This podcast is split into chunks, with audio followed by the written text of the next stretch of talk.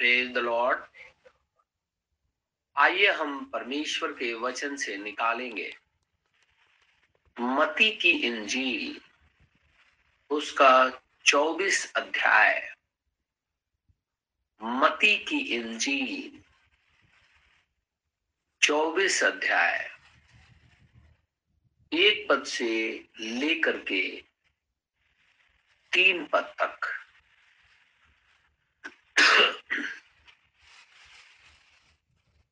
जब यीशु मंदिर से निकलकर जा रहा था तो उसके चेले उसको मंदिर की रचना दिखाने के लिए उसके पास आए। उसने उनसे कहा, तुम यह सब देख रहे हो ना? मैं तुमसे सच कहता हूं, यहां पत्थर पर पत्थर भी ना छूटेगा जो ढाया ना जाएगा। जब वह जैतून पहाड़ पर बैठा था तो चेलों ने एकांत में उसके पास आकर कहा, हमें बता कि ये बातें कब होंगी, तेरे आने का और जगत के अंत का क्या चिन्ह होगा। बत्तीस पद से उनतालीस पद तक भी पढ़ूंगा इसी का। मती की इंजील चौबीस अध्याय बत्तीस पद से लेकर के उनतालीस पद तक। अंजीर के पेड़ से यह दृष्टांत सीखो, जब उसकी डाली कोमल हो जाती और पत्ते निकलने लगते हैं तो तुम जान लेते हो कि ग्रीष्म काल निकट है। इसी रीति से जब तुम इन सब बातों को देखो तो जान लो कि वह निकट है, वरन द्वार ही पर है। मैं तुमसे सच कहता हूं कि जब तक ये सब बातें पूरी ना हो जाएं, तब तक इस पीढ़ी का अंत ना होगा। आकाश और पृथ्वी टल जाएंगे, परंतु मेरी बातें कभी नहीं टलेंगी। उस दिन और उस घड़ी के विषय में कोई नहीं जानता, न स्वर्ग के दूत और न पुत्र, परंतु केवल पिता। जैसे नूह के दिन थे वैसा ही मनुष्य के पुत्र का आना भी होगा, क्योंकि जैसे जल प्रलय से पहले के दिनों में, जिस दिन तक कि नूह जहाज पर ना चढ़ा, उस दिन तक लोग खाते पीते थे और उनमें विवाह होते थे, और जब तक जल प्रलय आकर उन सब को बहा न ले गया तब तक उनको कुछ भी मालूम ना पड़ा। वैसे ही मनुष्य के पुत्र का भी आना होगा। परमेश्वर के इस वचन के पढ़े और सुने जाने पर आशीष हो। आमीन। हम प्रभु का आज फिर से बहुत ही धन्यवादित हैं, प्रशंसा करते हैं कि हम खुदावंद खुदा की उपस्थिति में बैठे हुए हैं। वो प्रभु जो कि आने वाला है अपनी दुल्हन को लेने के लिए, हम सभी जन उसी की उपस्थिति में बैठे हुए हैं। और ये बहुत ही भली और मनोहर बात है। मुझे तो बहुत अच्छा लगता और मुझे विश्वास है कि आप लोगों को भी खुदा की प्रेजेंस अच्छी लगती होगी, क्योंकि इससे बेहतर बेस्ट कुछ भी नहीं जो मनुष्य खुदावंद खुदा के हुजूरी में बैठता है। निश्चित रीति से वो आशीषित है। हमने पिछले दिनों बैप्टिज्म, पैर धोने की विधि, ये सब चीजें हमने खुदावंद खुदा के वचन से देखा है पड़ा है और हम इस बात पे विश्वास करते हैं। यीशु मसीह ने जो कहा है वही सत्य है। और यहाँ पे वो कहता है कि आकाश और पृथ्वी टल जाएगी, मैंने जो कह दिया है वो कभी भी नहीं टलेगा। यीशु मसीह जो हमारा उद्धार करता है, मंदिर से निकल करके जा रहा था, यरूशलेम मंदिर से। उसके चेले उसके संग थे। चेले बड़ी जिज्ञासा भरी दृष्टि से यरूशलेम मंदिर को देख रहे थे और यीशु मसीह को भी दिखा रहे हैं, देखो कितना सुंदर है ये, क्योंकि उनके पूर्वज परमेश्वर की आज्ञा से ही उस मंदिर का निर्माण किया था। लेकिन एक समय था, धीरे धीरे जब समय निकलता चला जाता है तो हम आगे की तरफ बढ़ते हैं। जैसे अब आदम को खुदा ने बनाया तो हम वही अदन की बारी में नहीं है, लेकिन हम उस अदन की बारी को लेने के लिए तैयार हैं, क्योंकि खुदावंद खुदा वापस वही लेकर के हमें जाएगा आत्मा में। यहाँ पे जब यीशु मसीह को ये सारी चीजें चेले दिखा रहे थे, यीशु मसीह जवाब देता है,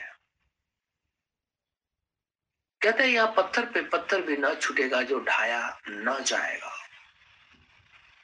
और हम जानते हैं यरूशलेम मंदिर वहां मौजूद नहीं है, सब कुछ टूट फूट गया है। और ये मती चौबीस सारी चीजों का वर्णन करता है। वहां उजाड़ने वाली वस्तु दिखाई देगी, हम सब जानते हैं कि डोम ऑफ रॉक वहां पे है। तो चेले ये बात कर रहे थे, यीशु मसीह को दिखा रहे थे, यीशु मसीह ये बात कर रहा है कि यहाँ पत्थर पे पत्थर भी ना छूटेगा जो ढाया ना जाएगा, ये प्रोफेसी पूरी है। फिर तीन पद में यीशु मसीह जैतून के पहाड़ पे चला गया, वहां बैठता था, हमेशा जाता था। बाइबल में बहुत जगह जिक्र है कि वहां पे अपने चेलों के साथ वो चला जाता था। यीशु मसीह एकांत में वहां जब गया, चेलों ने देखा कि अब अकेले बैठा हुआ है, उसके पास वो आए और वो उससे पूछने लगे कि एक बात बता, ये बातें कब होंगी, हम जानना चाहते हैं, तू कहता है ना इन सारी बातों को, तो ये कब होंगी। फिर एक और सवाल वो डालते हैं, तेरे आने का क्या चिन्ह है। फिर एक सवाल करते हैं, जगत के अंत का क्या चिन्ह है। तीन क्वेश्चन चेले जो है यीशु मसीह से जानना चाहते हैं।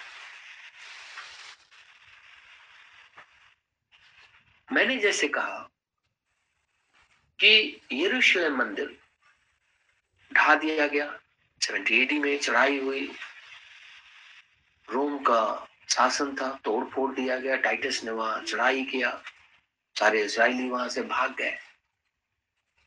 सैंतालीस में, अड़तालीस में, चौदह में, उन्नीस सौ अड़तालीस को फिर से वापस वो अपने देश को चले गए। सारे विश्व से अभी भी कहीं कहीं है वो, लेकिन बाइबल कहती है कि खुदावंद खुदा पूरा पश्चिम उत्तर दक्षिण से अपने लोगों को बटोर करके ले जाएगा। और वो धीरे धीरे ये सारी चीजें हो रही हैं, लगभग होने समाप्त होने को है, लेकिन उससे पहले एक घटना घटनी है। घटना यह है कि तेरे आने का क्या चिन्ह है। और सारी दुनिया में आपने सुना होगा, मैं भी रोज जब भी चर्च होता है तो हम बोलते हैं, मैं भी बोलता हूं कि यीशु मसीह आ रहा है। चेले इस बात को जानना चाहते हैं, चिन्ह बताओ, साइन चाहिए हमें, तेरे आने का क्या चिन्ह है। उसके बाद जगत के अंत का, यानी अभी जो चिन्ह प्रकट होने वाला है, हो भी रहा है, हम बाइबल से ही देखेंगे। यीशु मसीह आ रहा है, इसका एक साइन है, एक चिन्ह है। उस चिन्ह को देख करके आप, मैं और दुनिया का हर एक विश्वासी जान जाएगा कि सचमुच में खुदामंद खुदा दरवाजे पे खड़ा है, वो आने को आया है। उसके बाद दुनिया चलेगी, लेकिन खुदा उस समय जो अन्य जाति संसार है, इज़राइल को छोड़ करके, उससे डील नहीं करेगा। यानी कलीसिया के उठाए जाने के बाद परमेश्वर इज़राइल से डील करेगा, क्योंकि अन्य जातियों का समय समाप्त हो जाएगा। अभी चल रहा है, ना जाने वो कब समाप्त हो जाएगा, ये खुदा जानता है, परमेश्वर जानता है, हमारा उद्धार करता जानता है कि कब वो घड़ी है। लेकिन चेले चाहते थे कि यीशु मसीह इसका जवाब दे। यीशु मसीह जवाब भी दे रहा है। ये पूरा जवाब पढ़ेंगे, सारी बातें यीशु मसीह कर रहा है। और फिर यीशु मसीह जवाब क्या दे, उत्तर क्या दे रहा है। कह रहा है, अंजीर के पेड़ को तो तुम लोग देखते हो।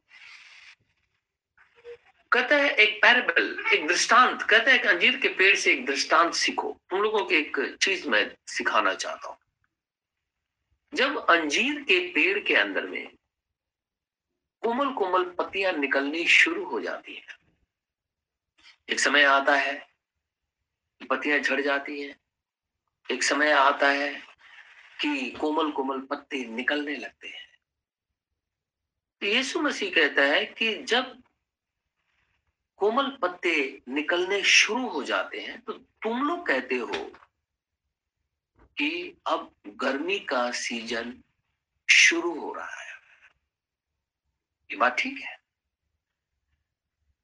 इसी रीति से अगर तुम इन सारी बातों को होते हुए देखो, तो जान लो कि मैं आ रहा हूं, वरन दरवाजे पे खड़ा हूं, यहीं पे मौजूद हूं। बाइबल के अनुसार अंजीर का पेड़ इज़राइल को रिप्रेजेंट करता है। हम साइन की बात कर रहे हैं। यीशु मसीह से सवाल पूछा गया है, यीशु मसीह जवाब दे रहा है। हम कंपेयर करेंगे आज के समय से, क्योंकि यीशु मसीह आज आ रहा है। तो क्या ये सारे साइन प्रकट हो रहे हैं या नहीं? अगर नहीं प्रकट हो रहे हैं, इसका मतलब वो नहीं आ रहा, और अगर प्रकट हो रहे हैं तो इसका मतलब वो आ रहा है। तो यीशु मसीह कह रहा है कि अंजीर के पेड़ से एक दृष्टांत सीखो। और बाइबल के अनुसार में, और विलियम मैरियन ब्रैनम भी पूरे संसार को चीख चीख करके इस बात को बताया। और जितने भी ड्रीम्स एंड विजन बाइबल के अंदर में देखे गए, वो सारे चीज इस बात को रिप्रेजेंट करते हैं कि इज़राइल अंजीर के पेड़ को दर्शाता है। अब उसमें छोटे छोटे कोमल कोमल पत्ते लगने लगे हैं, अर्थात पहले वो समाप्त था, उसमें कोई पत्तियां नहीं थी, वो हरा भरा पेड़ नहीं था, लेकिन अब धीरे धीरे पेड़ उसके अंदर में लगने, पत्ते लगने लगे हैं। और मैंने जैसे कहा कि सत्तर ए डी के अंदर में, सत्तर ईस्वी के अंदर में, जब रोमी साम्राज्य ने उसके ऊपर में चढ़ाई किया और कत्लेआम का ऑर्डर कर दिया, उसमें जनरल हुआ करता था टाइटस, तो सारे इजरायली भाग गए। वो देश देश नहीं रहा, वहां पैलेस्टाइन लोग कहलाने लगे, रहने लगे। वो फलस्तीनी लोग जिससे कि इजराइल का हमेशा झगड़ा चलता रहा है और पूरी बाइबल इस बात की गवाह है, वो लोग उस भूमि के अंदर में रहते रहे। लेकिन एक समय आया कि इजराइल रिस्टोर कर दिया गया, अर्थात उसी देश को चला गया जिस देश की प्रतिज्ञा अब्राहम से खुदामंद खुदा ने किया था कि दूध मधु की धारा का देश है, तेरे बच्चों के लिए है। और हम बाइबल को पढ़ते हैं तो वहां लिखा हुआ है, अगर तेरे बच्चे इस बात की आज्ञा को नहीं मानेंगे तो मैं उस देश में से उन्हें बाहर निकाल दूंगा। लेकिन एक समय आया कि अड़तालीस में जब वो अपने देश को चले गए तो ये पत्तियां कोमल कोमल निकलना शुरू हो गई। ये साइन प्रकट होने लगा कि इजराइल अपने देश में आ गया, पहले नहीं था। सत्तर ईस्वी से चले गए, लगभग दो हज़ार साल तक बाहर रहे। उन्नीस सौ अड़तालीस के अंदर में वो अपने देश को गए। पचास लाख छोड़ देंगे तो आप लगभग दो हज़ार साल हो गए। फिर से वो अपने देश को चले गए, अर्थात फिर से उनके अंदर में वो सारी चीजें पनपने लगी। अब ये साइन है कि पहले वो नहीं थे, पूरे विश्व के अंदर से में चले गए और वापस अपने देश को आ गए। ये बाइबल की प्रोफेसी है। वो अपने देश के अंदर में आ गए, खुदा ही उन्हें लेकर के आया। यीशु मसीह कहता है कि अंजीर के अंदर में जब पत्ते निकलने शुरू हो जाते हैं तो तुम कहते हो गर्मी का काल शुरू हो गया है। अर्थात इजराइल जब पहले ऐसे मुड़ा हुआ था, पेड़ खाली पड़ा हुआ था, वो अपने देश के अंदर में नहीं था, लेकिन जैसे अपने देश के अंदर में गया, इसका अर्थ ये हुआ कि धीरे धीरे वो अब बढ़ने लगा है, पेड़ दिखाई देने लगा। कहता है कि जब ऐसा होता है तो तुम जान लो कि मैं दरवाजे पे, द्वार पे खड़ा हुआ हूं। यीशु मसीह ये बात कहता है और तुरंत फिर जवाब देता है, आकाश और पृथ्वी टल जाएगी, मैंने जो कह दिया वो नहीं टलेगा। इसका मतलब है कि यीशु मसीह ने जो कह दिया वो कह दिया। अब जब वो कह दिया और अंजीर में अब पत्ते निकलने शुरू हो गए, अर्थात इजराइल अपने देश में है, उसकी अपनी मिलिट्री है, उसके अपनी करेंसी है, उसकी अपनी कैपिटल है, उसकी अपनी लैंड है, उसकी अपनी सेना है, उसकी अपनी नेवी है, उसका अपना एयरफोर्स है। एक कंट्री सत्तर में सत्तर के बाद से नहीं थी, लेकिन फिर से वो एक ही दिन में खड़ी हो गई। ये साइन होने लगा। उनका उठ जाना हमारी समाप्ति है। हमारी से मतलब जेंटाइल वर्ल्ड की बात कर रहा हूं मैं, अन्य जाति। उसमें सारे ये जो क्रिश्चियन है, आप इसको ना समझे कि ये यहूदी हैं। पूरे विश्व में इजरायलियों को छोड़ करके बाकी जो शरीर के भाव से हैं वो यहूदी नहीं है। जैसे आप, मैं, हम खुदा को जानते हैं, मसीह है, लेकिन हमारे ऊपर में रहम किया गया कि उस मूल पेड़ के अंदर में हमें साथ दिया गया, क्योंकि पहले उस मूल पेड़ की डालियों को खुदा ने काट दिया था। रोमियो ग्यारह के अनुसार हम जोड़ दिए गए। हमने चिकनाई का को फायदा उठाया, जितनी ब्लेसिंग थी हमने लेनी थी ले रहे, ना जाने कितने दिनों तक लेंगे। लेकिन खुदावन खुदा कहता है कि ये एक ऐसा साइन है जो इस बात को प्रकट करता है कि मैं आ रहा हूं। ये चेलों को वो जवाब दे रहा है, चेलों को उत्तर दे रहा। फिर आगे कहता है, उस दिन और उस घड़ी के विषय में कोई भी नहीं जानता। कहता है ना स्वर्ग के दूत, ना पुत्र, परंतु केवल पिता। पिता इटर्नल स्पिरिट, अनंत आत्मा, जो उस देह के अंदर में आकर के धारण किया था, जो कटन है, शरीर है यीशु। उसके अंदर में, तो उसको वो समझ करता है कि वो पिता ही जानता है इस बात को। बहुत ही एक अजीब सी बात होती है, कभी कभी मैं सुनता हूं बहुत से लोग कह देते हैं कि प्रभु इस तारीख को आएगा, खुदा इस तारीख को आएगा, परमेश्वर अब आने वाला है, मुझे सपने में बताया गया था कि ऐसा हुआ है। ये सब झूठे लोग हैं। बाइबल कहती है ये बात किसी को पता ही नहीं, किसी को भी नहीं पता है। स्वर्ग के स्वर्गदूत भी नहीं जानते कि खुदावंद खुदा कब इस पृथ्वी पर आएगा। लेकिन बाइबल इस बात को प्रमाणित करती है कि खुदावंद खुदा ने चिन्ह दिया है। जब हम उस चिन्ह को देखते हैं तब ये कहते हैं कि खुदा आ रहा है, लेकिन हम ये नहीं कहते कि कल आ रहा है। टाइम बता दिया है कि कल एकदम निश्चित आ ही जाएगा, लेकिन वो साइन जब प्रकट होता है तो हम इस बात को कहते हैं कि खुदावंद खुदा आ रहा है। जैसे मैं एक उदाहरण दूं, हम रेलवे स्टेशन पे अगर हम जाते हैं, कहीं हमें जाना होता है, हम रेलवे स्टेशन पे बैठे रहते हैं, रेलवे स्टेशन पे हमें पता है कि ट्रेन आने वाली है जिससे हम जाने वाले हैं, हमने टिकट ले लिया है, लेकिन ट्रेन नहीं आ रही है। लेकिन हमें दृढ़ विश्वास है कि ट्रेन आएगी ही आएगी, क्योंकि अनाउंसमेंट हो रहा है, हमने टिकट भी खरीदा है, टोकन हमारे पास है, एक चिन्ह है हमारे पास में कि इस चिन्ह को दिखा करके हम उस गाड़ी के अंदर में बैठ सकते हैं। लेकिन गाड़ी वहां है ही नहीं है, लेकिन हम फिर भी वहां खड़े हुए हैं, क्योंकि हम जानते हैं वो गाड़ी आएगी। फिर जब वो थोड़ा देर हो जाता है, टिकट भी है, टोकन भी है हमारे पास में, हम वेट भी कर रहे हैं, लेकिन कुछ समय जब गुजर जाता है तो क्या होता है, बहुत से लोग एकदम अटेंशन में रहते हैं, नहीं आएगी तो हम बैठ जाएंगे। बहुत से लोग हैं तो कोई बीड़ी पीने लगता है, कोई मूंगफली खाने लगता है, कोई पान खाने लगता है, कोई कुछ गंदगी करने लगता है, कोई घूमने लगता है, कोई फिरने लगता है, कोई कुछ कर रहा है, कोई कुछ कर रहा है। ये नाना प्रकार की चीजें होती रहती है।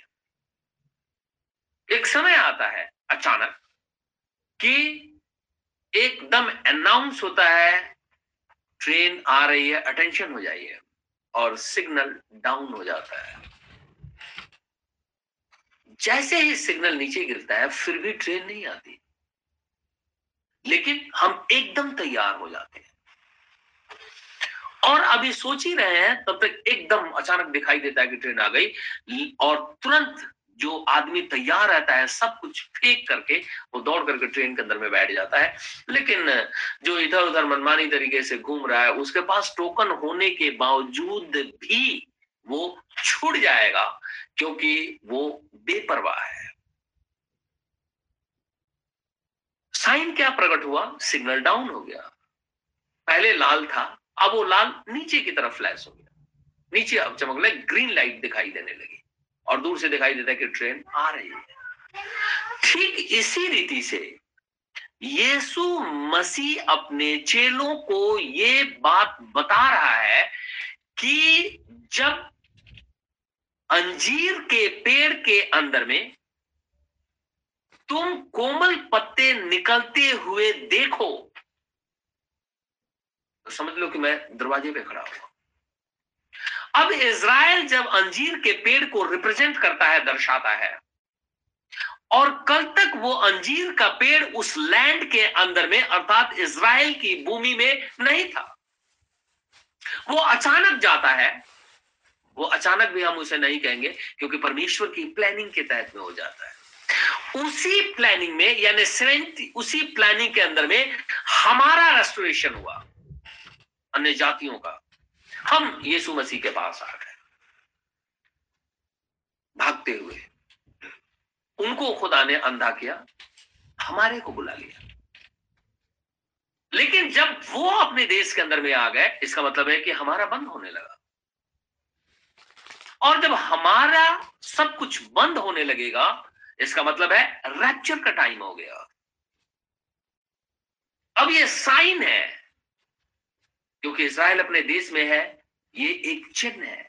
यीशु मसीह ये बात कह रहा है और यीशु मसीह ये भी बता रहा है किस दिन खुदा आएगा ये बात किसी को भी नहीं पता, लेकिन हम उस चिन्ह को जैसे जैसे देखते रहते हैं तो हम दृढ़ विश्वास में बने रहते हैं कि निश्चित रीति से हमारे पास में टोकन है। हम इधर उधर मार्च नहीं करेंगे। ऐसा नहीं कि हम उधर भी गए उधर भी गए उधर भी गए उधर भी गए इधर भी गए, वो भी ठीक ये भी ठीक वो भी ठीक ये भी ठीक, इसी के अंदर में अपनी जिंदगी को काट दिया और खुदावंद खुदा से अपने आप को अलगाव कर लिया। जब सब कुछ ठीक है इसका मतलब है कि सबका रैप्चर हो जाएगा, लेकिन बाइबल कहती है कि सब कुछ ठीक नहीं है। सदोम और मोरा के अंदर में इतने लोग थे, करोड़ों, लेकिन उसमें से केवल चार जन थे बाहर निकले। उसमें से एक उसकी पत्नी नमक का खंभा बन गई तो तीन ही बच गए। अगर एक करोड़ में से अगर उनकी आबादी है केवल तीन लोग बचे, अपने दिल्ली शहर को देख लीजिए कितने बचेंगे। ये बाइबल ही इस बात को प्रमाणित करती है, मैं नहीं। नूह के समय में जल प्रलय जब होने लगा तो उस समय के अंदर में भी पूरी दुनिया की बात करता है वो। इतने लोग थे, करोड़ों करोड़ों, उसमें से बच्चे कितने? तीन बेटे, तीन बहुएं और ये हस्बैंड वाइफ, बस आठ लोग। हम देख सकते हैं रैप्चर में कितना अंतर है। खुदा के पास जाने के लिए उस लालसा में कोई ना रहे। अगर हमारे पास टोकन है लेकिन इसके बावजूद भी अगर हम कलीसिया परमेश्वर के इंतजार में नहीं बैठी है और मूर्ख कुंवारियों की तरह सो गई है, वो यहीं पे छूट जाएगी। मूर्ख कुंवारियां खुदा से मिलने को ही गई हुई थी, इसके अगले अध्याय में उसका वर्णन है। मूर्ख कुंवारियों के पास टोकन था, तेल था उनके पास। तेल पवित्र आत्मा को रिप्रेजेंट करता है। उनके पास में पवित्र आत्मा था, लेकिन एक ऐसा समय आया जब यीशु मसीह का आने का समय हो गया। यही यही टाइम है जिसकी बात मैं कर रहा हूं। जैसे अभी आने का टाइम हो गया है क्योंकि सिग्नल डाउन हो गया, चिन्ह प्रकट होने लगे। तो मैं भी खुदा से मिलने के लिए गया हूं, दूसरे आप भी गए हैं, दूसरी कलीसियाएं भी गई हुई हैं, हम सब लोग वेट कर रहे हैं। ये वही समय की बात कर रहा हूं मैं। आप भी खुदा से मिलने को गए हो, मैं भी खुदा से मिलने के लिए वर्जिन की तरह तैयारी खड़ा हो खड़े होकर के तैयार हूं, दूसरे लोग भी हैं। हर कलीसिया से जब आप पूछेंगे तो वो कहेंगे हम लोग भी तैयार हैं। सारे लोग तैयार हो गए, लेकिन रैप्चर किसका होगा? वो कहेंगे हमारे पास भी पवित्र आत्मा है, देखो हम सब कुछ करते हैं, बड़ी बड़ी सभाएं करते हैं, उसमें लाखों लाखों लोग आते हैं, कितना लोग हमसे प्यार करते हैं। लेकिन एक वर्ड मैं बोलूं कि बाइबल में लिखा है यीशु मसीह के नाम से बपतिस्मा लो, अपने गुनाहों को छोड़ दो और खुली कम्युनियन से पहले यीशु मसीह ने जो आदेश दिया किसी के पैर धो, क्या आप करते हो? अगर करते हो तो प्रेज द लॉर्ड, और अगर नहीं करते हो ईमानदारी से, देखा देखी नहीं, रस्म नहीं है ये, ये आदेश है खुदा का, ये आदेश है, आज्ञा है। अगर देखा देखी करते हो तो आप जानोगे और खुदा जानेगा कि आपके साथ क्या करना है। तो ये समय जिसके अंदर में हम अभी रह रहे हैं, वाइस वर्जिन और फूलिश वर्जिन दोनों यीशु मसीह से मिलने के लिए खड़े हुए हैं। आज रात को मैं आपको सुसमाचार सुना रहा हूं, वो इसलिए क्योंकि मैं चाहता हूं कि हम सभी जन खुदावंद खुदा के से मिलने के लिए गए हुए हैं तो वहां से स्वर्ग की तरफ चले जाए। ये समय अभी है। वो कुंवारियां खड़ी हैं, उन कुंवारियों में आप भी हैं, उन कुंवारियों में मैं भी हूं। आप भी वेट कर रहे हैं, मैं भी वेट कर रहा हूं। आपको भी खुदा से मिलने की चाहत है, मुझे भी चाहत है। आप भी चाहते हैं कि परमेश्वर से मैं मिल करके खुदावन खुदा के घर चलूं, मैं नहीं चाहता हूं कि मैं खुदा के घर चलूं। हम दोनों वेट कर रहे हैं, हर एक व्यक्ति वेट कर रहा है। जब हर एक आदमी इंतजार कर रहा है कि यीशु मसीह आ रहा है, उससे मिलने को चलो, और सबके पास टोकन है, लेकिन अंतर है, बहुत ही माइनर अंतर ये है। जो वाइस वर्जिन है उनके साथ में बहुत तायत से खुदामंद खुदा का वचन और खुदा का आत्मा है, लेकिन जो दूसरे हैं उनके पास में थोड़ा थोड़ा है। वो अच्छे भी हैं, वो सोचते हैं कि मैं इतना ही ज्यादा ठीक है, लेकिन तब तक दिया उनका बुझ जाएगा। हम दोनों ग्राउंड के अंदर में खड़े हुए हैं। हम सभी जन होली ग्राउंड के अंदर में आ जाना चाहते हैं ताकि हम सबका स्वर्गारोहण हो जाए। चलिए, जब सवाल किए तो यीशु मसीह ये जवाब देता है। अंजीर के पेड़ से ये दृष्टांत सीखो। जब हमने सीख लिया कि अंजीर का पेड़ इजराइल को दर्शाता है और इजराइल के अंदर में कोमल कोमल पत्ते निकल गए, अर्थात वो अपनी लैंड के अंदर में खड़ा हो गया और सारी चीजें उसके अंदर में पाई जाने लगी जो कि कल तक नहीं थी, अर्थात उन्नीस सौ अड़तालीस से पहले नहीं थी। अब सब कुछ उनके पास है। अब जब सब कुछ उनके पास है तो हमारा समय समाप्ति पे है। हमारा मतलब अन्य जाति संसार के विषय में बात कर। थोड़ा एक वर्ष में इसमें देखूंगा, निकालेंगे। पहले हम पढ़ते हैं चौबीस का बारह ग्यारह बारह तेरह चौदह पद। हम पिछले दिनों में हमने सील के विषय साथ जो सील है उसके विषय में बात किया था, इसलिए उसमें सारी बातों को हमने किया था, लेकिन हम इसे देखेंगे। ग्यारह लिखा है, बहुत यीशु मसीह ये जवाब दे रहा है। यीशु मसीह बता रहे, क्योंकि ये बहुत ही जरूरी है कि हम सभी को जानना चाहिए, क्योंकि ये यीशु मसीह के आगमन से जुड़ा हुआ है। चिन्ह खुदा ने बताया है। अगर हम वाइस वर्जिन हैं तो वो चिन्ह हमें दिखाई देता है, और अगर हम वाइस वर्जिन नहीं है तो जो ठीक है, सब ठीक है तो सब ठीक है, वो वाली बात है। यहां लिखा है, और बहुत से झूठे भविष्यवक्ता उठ खड़े होंगे। आप देखे हैं, सुनते होंगे, नेट का जमाना है, चर्चेस बंद है, इतने साल से बंद है, दो साल से हो गए ऊपर।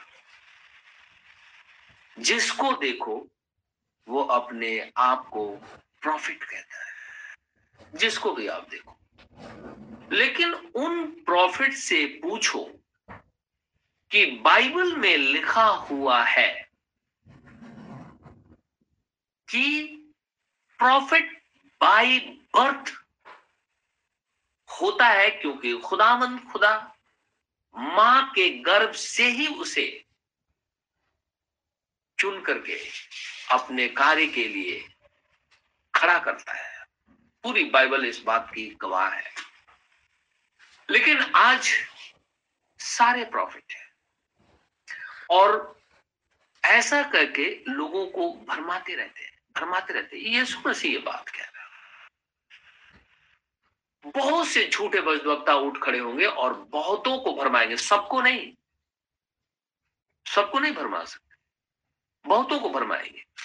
आ, पिछले दिनों मैं एक टेस्टमनी सुन रहा था एक बहन की, तो वो बहन बता रही थी कि मुझे खुदा ने स्वर्ग में भी ले जा करके दिखाया और मुझे नरक भी दिखाया और मैं शैतान के पीछे दौड़ रही हूं और दौड़ दौड़ के उसके पीछे कह रही हूं यीशु मसीह के लहू की जय। वो भागा जा रहा है, मैं उसके पीछे पीछे दौड़ रही हूं। एक बात बताइए, शैतान के पीछे दौड़ने की जरूरत क्या है? हम क्यों दौड़ेंगे? वो हमारे पीछे दौड़ा रहता है, हम उसके पीछे नहीं दौड़ते। हम तो उसको डांटते हैं, वो भाग खड़ा होता है। मैं उसके पीछे पीछे क्यों दौड़ करके बोलूं कि खुदा के लहू की जय हो? क्या वो मेरी बात सुनेगा या अपना दिल बदल लेगा? वो अगर दिल बदल लेता तो खुदा का विरोध क्यों क्यों किया? और उसका तो जजमेंट हो गया है। बाइबल कहती है, प्रकाशित वाक्य में लिखा है कि उनका तो न्याय हो गया है, न्याय करने की जरूरत नहीं है उनकी। तो हम उसके पीछे कैसे भागेंगे? इसका मतलब वो झूठ बोल रही है। फिर वो कह रही है कि मैंने देखा कि यीशु मसीह खड़ा हुआ है और छोटे छोटे फरिश्ते जो है ना यीशु मसीह का हाथ पकड़े हुए हैं और छोटे छोटे बच्चे की तरह है। बाइबल में तो ऐसा नहीं लिखा है। और फरिश्ते यीशु मसीह के हाथ थोड़े पकड़ते हैं, पूरी बाइबल कहते उसे झुक करके दंडवत करते रहते हैं, दूर खड़े रहते हैं, हमेशा प्रेज करते रहते हैं और वो बच्चों की तरह दिखाई देते। जिब्राइल आया था, छोटा बच्चा नहीं था। मिकाइल छोटा बच्चा नहीं है, ये ये मेल है। और इब्रानियों के पत्री पहले अध्याय में हम पढ़ सकते हैं, उसके विषय में लिखा हुआ खुदा ने कभी उन्हें बेटा नहीं कहा कि उनको उंगली पकड़ करके चला रहा है। उनको खुदा उनको ऐसा नहीं छूता, वो तो खुदा की बाइबल कहते वो दास है। इब्रानियों के पत्री में वो तो झुक करके दंडवत करते, परमेश्वर की प्रेज करते रहते हैं। और बाइबल कहते हैं कि जिन्होंने उधार पा लिया है उसकी रखवाली करते रहते हैं। खुदा उनकी उनको उंगली पकड़ करके चला रहा है। अट्रैक्टिव वर्ड बोलना ये झूठ है, सरासर झूठ। इनको नरक में भी ले गया, स्वर्ग में भी ले गया। आ, ये कह रहे कि स्वर्ग में ट्रक चल रहा था और ट्रक में लोग बैठ करके इधर से उधर चल रहे थे। बहुत से झूठे भविष्यवक्ता उठ खड़े होंगे और बहुतों को भरमाएंगे, सबको नहीं। ये बात ध्यान रखेंगे। पांच वाइस वर्जिन हैं, उनको नहीं भरमा सकते। वो कितना भी बोले, बाइबल ही उसका जवाब देती है। बाइबल आप पढ़ेंगे तो वो तुरंत उसके विजन को और उसके ड्रीम को टैली करेंगे, बाइबल में एकदम कट जाएगा अपने आप। वो झूठ बोल रहा है। आप इतने बड़े प्रॉफिट कि आपको ले जाकर के खुदा नरक दिखा रहा है, ये देखो नरक है। खुदा स्वर्ग ले गया, ये देखो स्वर्ग है। बाइबल कहती है धर्मी जन उस जगह पे है जिस जगह पे आराम है। जजमेंट के बाद या जब रैप्चर होगा तब हम मिलेनियम में खुदावंद खुदा के साथ होंगे। अभी तो वो आराम की जगह पे है, खुदा सेवंथ डायमेंशन में है। और अति पवित्र स्थान में कोई भी व्यक्ति जो झूठा है वो प्रवेश कर ही नहीं सकता। फिर कैसे ये बात कैसे उल्टी हो गई? खुदावन खुदा का वचन कहता है और बहुत से झूठे भविष्यवक्ता उठ खड़े होंगे और बहुतों को भरमाएंगे, अर्थात सबको नहीं।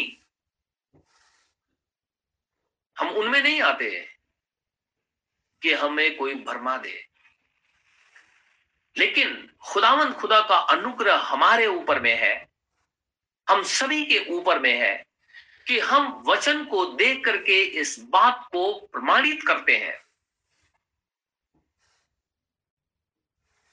कि कौन खुदा की तरफ से है, कौन खुदा की तरफ से नहीं है। फिर कहता है परंतु जो अंत तक धीरज धरे रहेगा। इतना सारी जो लोग भरमा रहे हैं ना, हमें उधर जाने की जरूरत नहीं। आप बाइबल के खुदावंद खुदा के साथ खड़े रहिए। मैंने कहा टोकन आपके पास है, आपके पास एक चिन्ह है, लेकिन उस चिन्ह को खुदावंद खुदा के साथ जोड़े रहिए, नहीं तो यही छूट जाएंगे। प्रभु आएगा और चला जाएगा। उस चिन्ह को हमेशा खुदा के साथ जोड़े रहिए। जो अंत तक धीरज धरे रहेगा उसी का उद्धार होगा। यीशु मसीह ये बात कह रहा है। और राज्य का सुसमाचार सारे जगत में प्रचार किया जाएगा, सारे जगत में। इस पृथ्वी के ऊपर में लगभग, मैं एक्चुअल फिगर तो मुझे नहीं पता, लगभग दो सौ देश हैं, दो सौ देश हैं लगभग। कहता है सब जगह यीशु मसीह के राज्य का प्रचार किया जाएगा। यीशु मसीह का राज्य क्या है? हे निकदमस, जब तक तू पश्चाताप करके क्या करेगा, कहता है वाटर बैप्टिज्म और बैप्टिज्म ऑफ होली घोस्ट, जल और आत्मा से ना जन्मे, तब तक तो, तो खुदावंद खुदा के राज्य को देख नहीं सकता, खुदा के राज्य को देख नहीं सकता। अब ये जो बहन कहते खुदा ने नरक और स्वर्ग दिखाया, उनसे हम पूछे बताइए आप, क्या प्रभु के नाम में आपने सारे गुनाहों से पश्चाताप करके यीशु मसीह के नाम में बपतिस्मा लिया है? क्या आप होली कम्युनियन में शामिल होती हैं? किस कदर, किस रीति से? क्या यह खुदा का वचन नहीं है, या कोई अलग से बोला गया है ये, या कोई अलग से एरियल सुना रहे? नहीं, ऐसा नहीं है। मैंने वहां एक कमेंट लिख दिया था, देखिए ये क्या रिएक्ट करते हैं। खुदा का वचन कहता है इस पूरे पृथ्वी के ऊपर में यीशु मसीह के राज्य का, यानी किंगडम ऑफ गॉड के विषय में प्रचार किया जाएगा। किंगडम ऑफ गॉड में एंटर करने के लिए हे निकोदेमस, तुझे जल और आत्मा से जन्म लेना ही होगा। यूहन्ना की इंजील तीसरा अध्याय। खुदावन खुदा का वचन कहता है यीशु मसीह को, यीशु मसीह चेलों को जवाब दे रहा है। वो पूछ रहे हैं ना, तेरे आने का क्या चिन्ह है? वो ये पूछ रहे हैं कि जगत के अंत का क्या चिन्ह है। वो ये पूछ रहे हैं कि ये कब होगा, ये यरूशलेम नष्ट हो जाएगा। तो यरूशलेम ढा दिया गया, पत्थर पे पत्थर भी नष्ट, सब कुछ तहस नहस। अब यीशु मसीह आ रहा है, ये सेकंड साइन के विषय में बात कर रहा है। यीशु मसीह अपने आगमन के विषय में बात करता हूं, और राज्य का सुसमाचार सारे जगत में प्रचार किया जाएगा कि सब जातियों पे गवाही हो, तब अंत आ जाएगा। सारे जातियों पे गवाही हो, तब अंत आ जाएगा। गवाही यीशु मसीह की गवाही भविष्यवाणी की आत्मा है। प्रकाशित वाक्य उन्नीस अध्याय में लिखा हुआ है। इसीलिए जब कभी भी अपनी कलीसिया में मैं गवाही के लिए बात करता हूं तो मैं बोलता हूं आप हमेशा सच बोलेंगे। जो खुदा ने आपके लिए किया आप उसका वर्णन करिए, इधर उधर की बातें ना करें, क्योंकि हम परमेश्वर के सामने बैठे हुए हैं, हम परमेश्वर की उपस्थिति में बैठे हैं, हम खुदावंद खुदा के संग बैठे हुए हैं। क्योंकि अगर हमारे अंदर में स्पिरिट ऑफ प्रोफेसी, भविष्यवाणी की आत्मा है, तो हम अपने उद्धारकर्ता के विषय में सच बोलते हैं कि उसने हमें जिंदगी दिया है, उसने हमें मौत से छुड़ा दिया है, वो अनंत जीवन देगा। क्योंकि हम और दूसरे सभी जन आ गए हैं उस जगह पे जो अभी चल रहा है कि यीशु मसीह की बाट जो रहे हैं। हम वाइस वर्जिन है, पुलिस वर्जिन है, खुदा जानता है और हम भी जानते हैं अपने आप को, क्योंकि हम अपने मन को जानते हैं, हम अपने विश्वास को जानते हैं,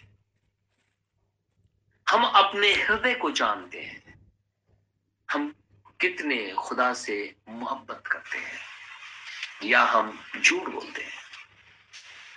कहते हैं सारी जातियों पे इस बात की गवाही होगी, तब अंत आ जाएगा।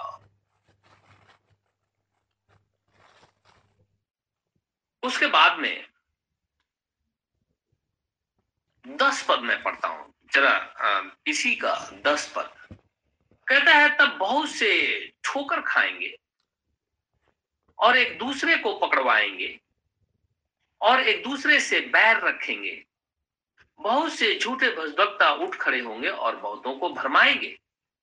अधर्म के बढ़ने से बहुतों का प्रेम जो है ना, वो क्या हो जाएगा? ठंडा पड़ जाएगा। करुणा आया नहीं, कलीसियाएं खत्म हो गई। करुणा चल रहा है, बहुत से पासवान दुनिया से चले गए,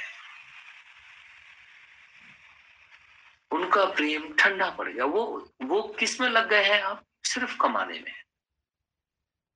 क्योंकि उन्हें भय है, सबको है भी हृदय के अंदर, ना जाने कल खाना होगा या ना होगा, क्योंकि ये महामारी चल रही है, क्या पता लॉकडाउन लग जाए। आप याद करिए एलिया और उस सारपत की विधवा के विषय में, क्या इससे भी बुरा दिन है ये? उस स्त्री के पास तो खाने के लिए चीज, एक ही मुट्ठी भर मैदा और थोड़ा सा तेल था, और क्या बोलती है वो? कहती है एलिया ने जाकर के कहा मुझे खाने को दे। खुदा ने उसे भेजा था,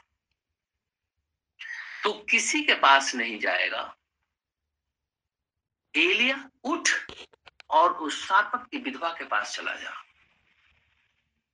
उसका कोई कमाने वाला नहीं है, उसी के पास जा तू। और जा करके एलिया बैठ गया और क्या देख रहा है कि ये लकड़ी चुन रही है एक बूढ़ी औरत, और बैठ करके कहने लगा मुझे खाना खिलाओ।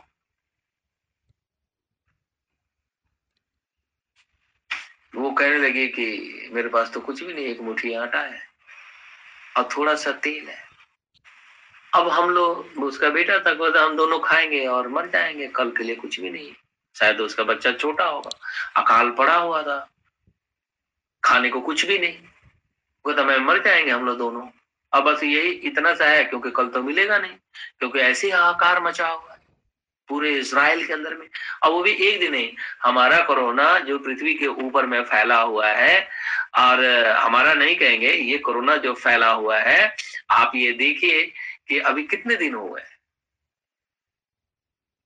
वहां तो बाइबल कहती है जानवरों के लिए खाने का कोई भी घास, पत्ता, फूस कुछ भी नहीं था, सब कुछ खत्म हो गया। जानवर भी मर रहे थे, मनुष्य भी मर रहे थे, लेकिन परमेश्वर ने उसे स्त्री के पास भेजा।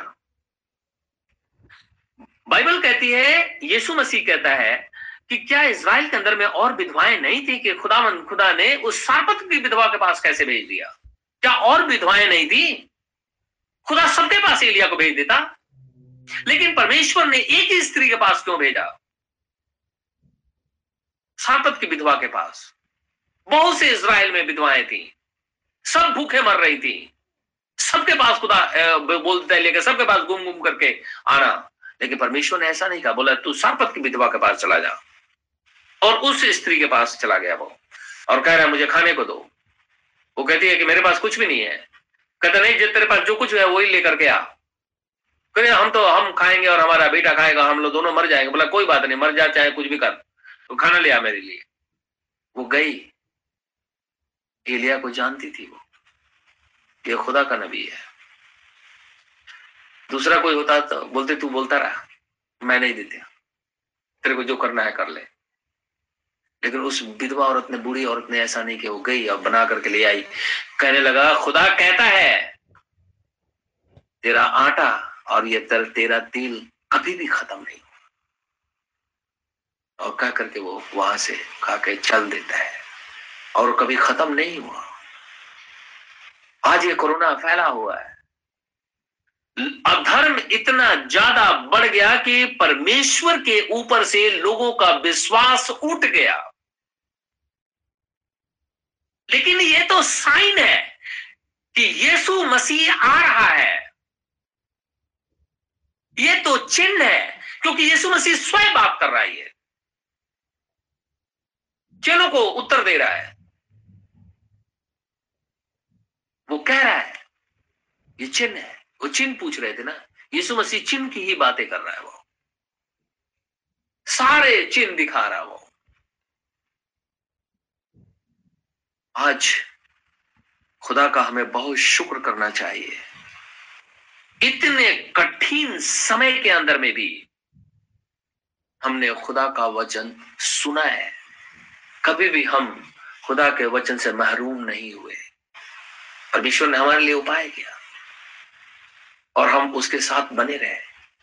ये एक साइन है, एक चिन्ह है, यीशु मसीह आ रहा है। इज़राइल के अंदर में अब पत्तियां लगनी शुरू हो गई है। इज़राइल अपने देश में आ गया।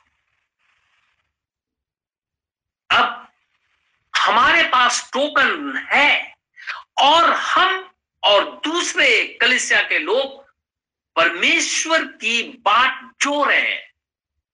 हम एक ऐसे ग्राउंड के अंदर में खड़े हुए हैं, यीशु मसीह आ रहा है, उससे मिलने को चलो। आप भी और मैं भी अपने दिए को ट्रिम कर लो। दिया बुझना नहीं चाहिए। अगर दिया बुझ गया तो सब कुछ खत्म हो गया। यीशु मसीह कहता है कि मैं तुमसे सच कहता हूं कि जब तक ये बातें पूरी ना हो जाएं, तब तक इस पीढ़ी का अंत नहीं होगा। आकाश और पृथ्वी टल जाएगी, मैंने जो कह दिया ना वो कभी भी नहीं टलेगा। खुदा हम सबको आशीष और बरकत दे। आमीन।